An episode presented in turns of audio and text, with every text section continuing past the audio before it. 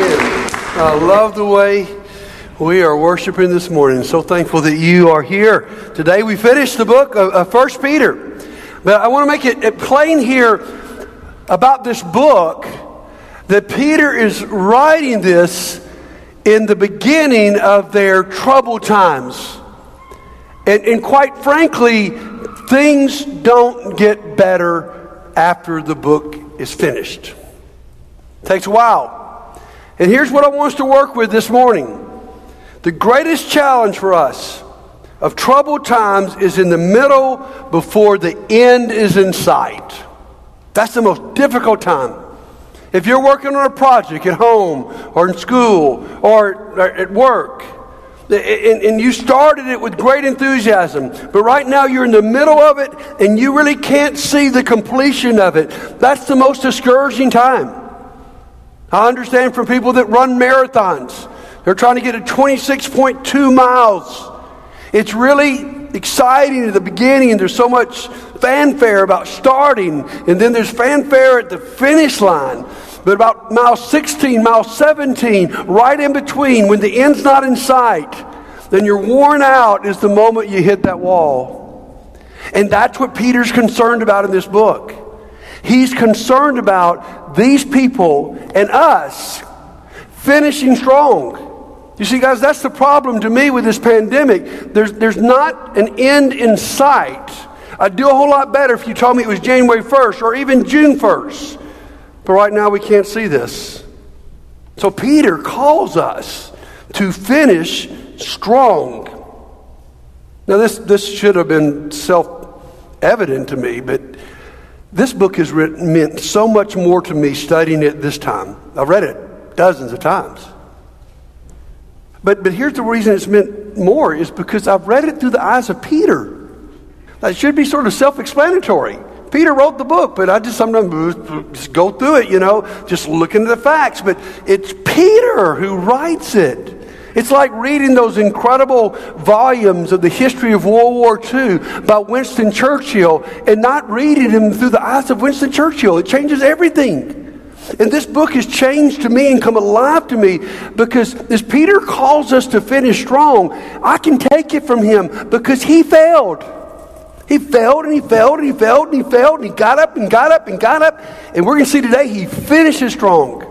And he wants us to. And today in chapter 5, as he closes out, he's going to give us some of the key elements of him finishing strong. Uh, first of all, he had a shepherd to shepherd him. Jesus was the, the chief shepherd, and Jesus came alongside him. Now, we don't think about the term shepherd much in, in our day because we don't, I don't know any sheep shepherds here. Anybody?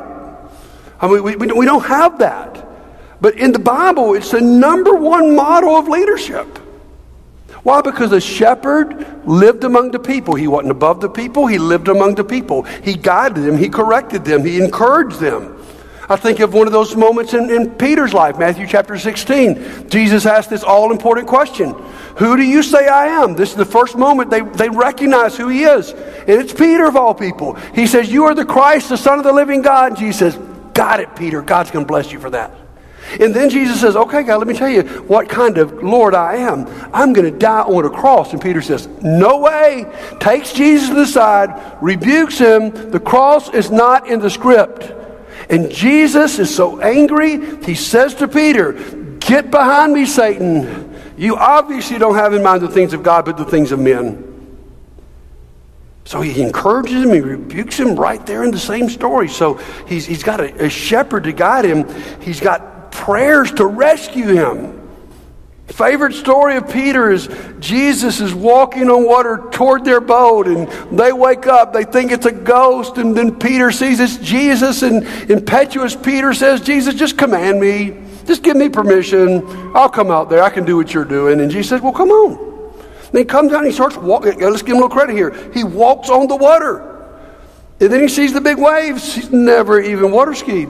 I mean, he sees the big waves and he begins to get nervous about it and uh, anxious about it and takes his eyes off Jesus and he puts them on the waves and he sinks. I mean, he thinks he's going to drown. Talking about anxiety. And all, he's, he's just got a two word prayer he doesn't even remember to say in Jesus' name. He just says, Save me. And one of my favorite verses of all the Bible, Scripture says in Matthew chapter 14 that Jesus stuck his hand out immediately and picked him up. And then we see that he also had warnings from Jesus of an enemy to alert him. Before he undergoes this temptation around the cross of Jesus, which he fails, Jesus says, and I'm going to tell you, Peter, Satan's coming after you, and he's going to sift you like wheat. You, you, need to know this. He's heard Jesus say before there's a thief in your life that comes to steal, kill, and destroy. And so he, he gets those warnings. And then let's, let's go a little further. He also experiences the grace of God. He's restored by God's grace. I love when he gave that warning about the sifting at the end of that passage. Jesus says to Peter, But when you return, I know you're going to screw it up bad, Peter, but you're coming back. And then when Jesus resurrects from the dead and he's Peter's denied Jesus, and you think, man, Jesus does not want to see my face. Peter the angel at the tomb says this. Oh, I love this. Three words of hope. Jesus wants to see the apostles, blanket, and Simon Peter. I want to see Peter. Peter needed that. He restores him in that beautiful scene in John chapter 21. And then he's given him glory to await him. He's given Peter glimpses on the Mount of Transfiguration. He sees Jesus in all of his glory. What does the word glory mean? In our language, it means magnificent, it means absolutely beautiful. In biblical language, it, it actually means heavy in the sense that you get the whole impact of the glory of God. You see how beautiful and magnificent God is, and Peter being given that. And as he writes this book of First Peter, if you just go to go through, just circle the word glory over and over again because he understands that glory. So Peter finishes strong because God gave him all of those things. And here's what he's doing in chapter 5. He's saying, I want that for you too. So let's go. Let's just walk through the chapter. 1 Peter chapter 5, let's read verses 1 through 5. He says, To the elders among you, I appeal to you as a fellow elder. Peter was an elder. And a witness of Christ's sufferings, who also share in the glory to be revealed. Be shepherds of God's flock that's under your care, watching over them. Not because you must, but because you're willing, as God wants you to be. Not pursuing dishonest gain, but eager to serve. Not lording it over those entrusted to you, but being an example to the flock. And when the chief shepherd appears, you will receive the crown of glory that will never fade away. In the same way, you who are younger, that's the rest of us, submit yourselves to your elders. All of you, clothe yourself with humility toward one another, because God opposes the proud, but shows favor to the humble. First thing, He wants you to know that you have shepherds to guide you. Jesus is the chief shepherd. And now, in every church that's established in the first century, the apostles go around and they appoint elders. I really prefer that term, shepherds. Elder describes maturity, shepherd describes function. He says a shepherd is not a dictator, he's not a boss, it's not a board of directors. Shepherds are people who live among you.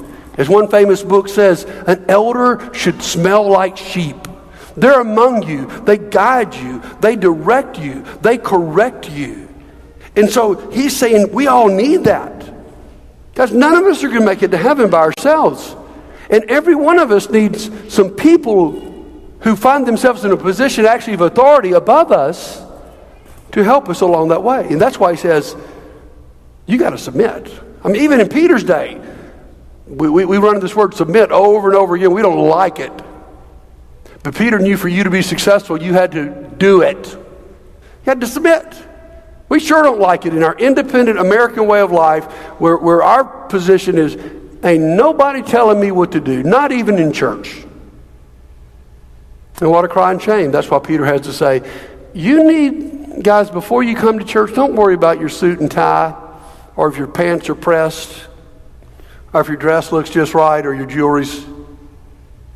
Clothe yourself with humility. I like one writer said, if humility was the only clothes we have, what would you be wearing to church today? I'm afraid there'd be a lot of us stark naked. He says, You got to be humble because you've got to be that person who lives under the chief shepherds and the under shepherds. Guys, this has been hard even through this pandemic to go, okay, I don't necessarily agree with this, but I'm going to submit to the shepherds. It's always been hard to us. For years, our shepherds have said to us, We are responsible for your growth. The Bible actually says that one day we will give an account to God for how you are. And the shepherds have said, In order for you to be strong, we'd love you to be in a worship service every week, some kind of Bible study, and some kind of small group. I ask you, do you submit? They're the ones looking over your soul. So, he says, To finish strong, you need shepherds to guide you. And then look at verse 6 and 7. Humble yourselves, therefore, under God's mighty hand, that he may lift you up in due time. Here's the, one of the greatest verses in all the Bible. Cast all your anxiety on him because he cares for you. You see, it's this humility that leads to prayer. You want to find out how humble you are, how dependent you are on God? Look at your prayer life. Because every time you get on your knees before God, you're saying, I can't handle it. And Peter says, You can do even better than that. You need to cast it on him. Now, Peter understands this because he was a fisherman. And he knew how to cast nets. And he knew that when you cast nets, you can't do it half heartedly. You can't, you know, just barely do it or just can dump right there and do nothing for you. You've got to do it boldly, physically. You've got to cast it out. And he says, guys, you live in an age of anxiety. That's what I'm so excited about next week. You live in an age of anxiety. They did, we did. There's reasons to be anxious. But he says, what you do is you learn to cast it. I mean, that's for us. Here's what he's saying to you is throw it on Jesus. Don't try to handle it yourself. So you get to this point in your prayer life where you can't figure things out and you don't like what's going on, and for once you can't come up with the answers to solve this problem, and you're at a dead end. And here's what Peter says is, okay, just just say, God, I can't handle this. I don't understand this. My solutions aren't working. The only thing I can do is the best thing I can do is to just throw it on you. And then Peter gives the answer. Listen closely. Why would you do that? When we're used to being in control? Because He cares for you. Do you believe that? This is a game changer, guys. Do you believe that the God of heaven cares for you? He's concerned about what's going on. He's concerned about what's making you anxious. And so you throw it on Him. So let's go to verses 8 and 9. Here's the warning be alert and of sober mind. Your enemy, the devil, prowls around like a roaring lion looking for someone to devour.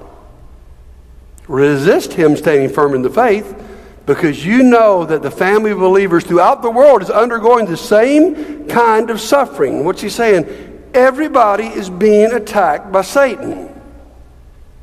So he says, you, you, you've got to see this warning to alert you. You know, you know what the Bible says about Satan is he disguises himself as an angel of light. Our biggest problem with Satan is we don't recognize him. Too many of us are too blind to what he's doing. And when you're blind, you're vulnerable. It's like you're traveling in South Alabama and you're going through Flomaton, Alabama. And you don't realize that for decades that's been a speed trap. And so you just fly right through there like you do in every other little town. But if someone's warned you, man, I've gotten tickets there. Slow down. You do better. And guys, Satan's not just trying to trip you up, he's trying to put you in a landmine. And he's saying you need to be aware of that if you're going to be able to win. Because can, can, I ask you a question here? How much do you think of the devil? Do, do we really think he's real? I mean, I've asked you just a moment ago, do you think God's care is real? On the other hand, I want you to know, and I want you to recognize too, that the enemy is real and his attack is real. In fact, let me just give you a few of the devil's schemes I'm seeing him doing a really good job with right now. First of all, deceit. He is the father of lies. And what he'll do is he'll convince you that doing the right thing is wrong and doing the wrong thing is right. We, we live in a culture where the price tags have been changed. And things that God would say are evil and wrong, we say, oh, they're wonderful. And things that God says are good, we say are a bore. So he'll work through deceit. Can I just give an illustration here that shows how powerful Satan is? We live in a country right now where lots of people would accept it if I told you right now that I was a woman. I've just changed my mind about being a man. I just decided I want to be a woman. Or I've decided I want to be black, or you decide you want to be white. Where, where, where, we have very intelligent people that are saying, you can change that anytime you want to, and the rest of us have got to go, oh, yeah, buddy, you, Please don't say this. You look like a woman, okay? I mean, can you, can you believe that? That we could get that deceived that now even the creation story and the way God created us, that I can with just one sentence declare it's not true? Now, that's not the big deal in your life. That's not the big deal in my life. But I'm telling you, there are lots of other areas of your life where you're being just outright deceived about how you're living. How about discouragement? can't deceive you, then he just gets you down. And wow, we live in that in between time right now where many, many people I talk to are discouraged. Or how about this one, man? He loves to work through division. He loves to sow division in churches, especially. And guys, we live in the most divided time, maybe since the Civil War in the history of our country. And man, we, we, we're about to blow up what I believe is the greatest country in the history of the world. It's got a lot of work that needs to be done, but we're about to blow it up if we're not careful because we don't want to see anybody else's viewpoint and we don't want to compromise on anything about anything. And guys, this is our opportunity that Peter's told us over and over for us to be the people that love each other despite our differences in the middle of this. And then if he can't get you that way, he just might make you spiritually dull. I talk to a lot of people right now, they're just lethargic. They're just lukewarm. It's like I know it's right and wrong, and I believe Jesus, Son of God, and I actually even believe He resurrected from the dead, but not just trying to make it from day to day. And then if He can't use any of those on you, He'll just distract you. He'll just get you obsessed about something that doesn't matter. And again, you, you don't make an actual choice. I don't want to follow God. I don't want to be involved in church. I, I just become so busy that the important things are lost, that I'm obsessed about things that don't count. Because all of these lead to our final D here. You need to be shocked by this. He wants to devour you.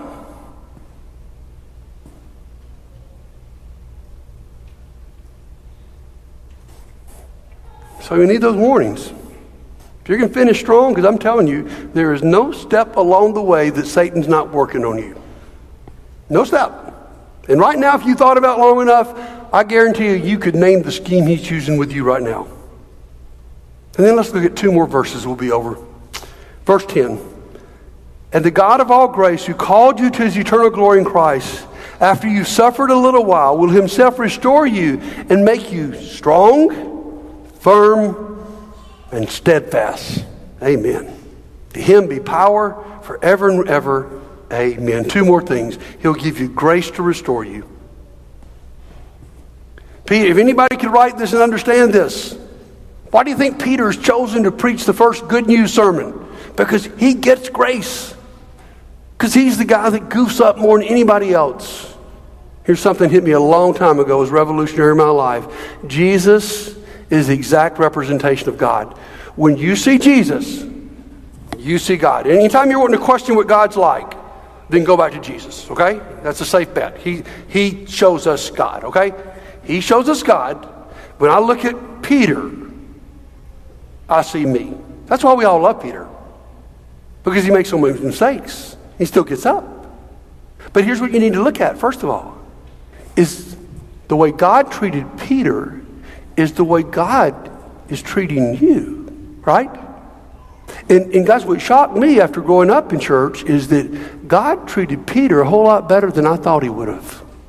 I thought he'd have just said, Man, get out of here, Peter, man. You make too many mistakes. You say, say too many stupid things, man. Sometimes you won't even say you know me. I mean, I think you're a nice guy. You got a pleasant personality, but you don't need to be an apostle, my goodness. But that's not what he does. He restores him, he gives him grace. And guys, if you're going to finish strong, you're going to have to have a good concept of grace. That God's not cutting you off, forgetting you, throwing you out just because you've sinned. Now, you can't rebelliously sin and say, Forget you, God, I'm going to do whatever I want to. That's a different story. But when you're just trying to make it through life like Peter, and you keep falling, you keep getting up, and you keep going back to Jesus, He's going to restore you. That's one of the beautiful things. So right now you're thinking, well, I, am not going to finish strong, buddy, because let me tell you what I've been doing. If you'll come back to Him, He'll restore you fully. He did Peter. And then one more thing there's, there's glory that awaits you. This is, this is what Peter's saying to us this whole, whole book is I know it's rough. I know the enemy's after you. I know the trials are severe. I know I could even describe it as fiery trials. But one day, everything's going to be made right. And you are going to experience the full weight of God's glory, God's love, God's compassion, God's care. In fact, he said back in chapter 4 when that day comes, you're going to be overjoyed. Eh, eh, that's a pretty weird word, isn't it? Overjoyed. It's going to be so good you can't imagine it. You're not going to be joyful, you're going to be overjoyful. And then in chapter 5, he's just told us okay, guys, let's get this thing in perspective. You are going to suffer for, for a little while. That's true. We all are. That's one of the first things we got to accept. But there's eternal glory, Peter says. Eternal glory. This, this is just a little bit. This is eternal glory that awaits you. And if you believe that, my friends, you can finish strong. So, my challenge to you today from Peter as he finishes his book is God has equipped you to finish strong. The very same things that helped Peter make it through all of his mess are available to help you. And if right now you're not feeling that strong and you need this church to pray for you, you see the number in here, just drop us a quick text right now. If you're online, we invite you to drop us a text right now. We want you to, to be a part of our prayer life this week. Just drop us a text and say, you know what? I need strength to give up, get up. I need, I need help with my anxiety level. Help, help me just cast this on Jesus. Help me to believe that God really cares for me. Lord, forgive me for not taking Satan for real because I've been blinded by his action. So please do that right now. I want us to sing a, an awesome song called Living Hope because that's what this book has all been about. If Peter knows if he can just give us hope, we can finish strong. And here's the good news as we close out Peter finished strong. In fact, after this book is finished, probably two years later, Peter is executed because of his faith. And catch this he's living in Rome, he's a shepherd there. His faith caught up with him, and so they decide to crucify him, and they take him outside of Rome to crucify him. But here's this same waffling, weak Peter who's been changed. When they're about to crucify him, he says, Time out, guys. I don't feel worthy to die like Jesus. And so, what I would like you to do is, I would like you to crucify me upside down. So, Simon Peter, yes, Simon Peter is crucified history says, upside down, out of Rome, because he wants to glorify Jesus. You talk about finishing strong. Now he's in the glory that he talked about over and over in that book. My friends, if we can grab hold of this hope, I don't care how rough it is in your life right now, and I know many of you it's very rough, you can finish strong too.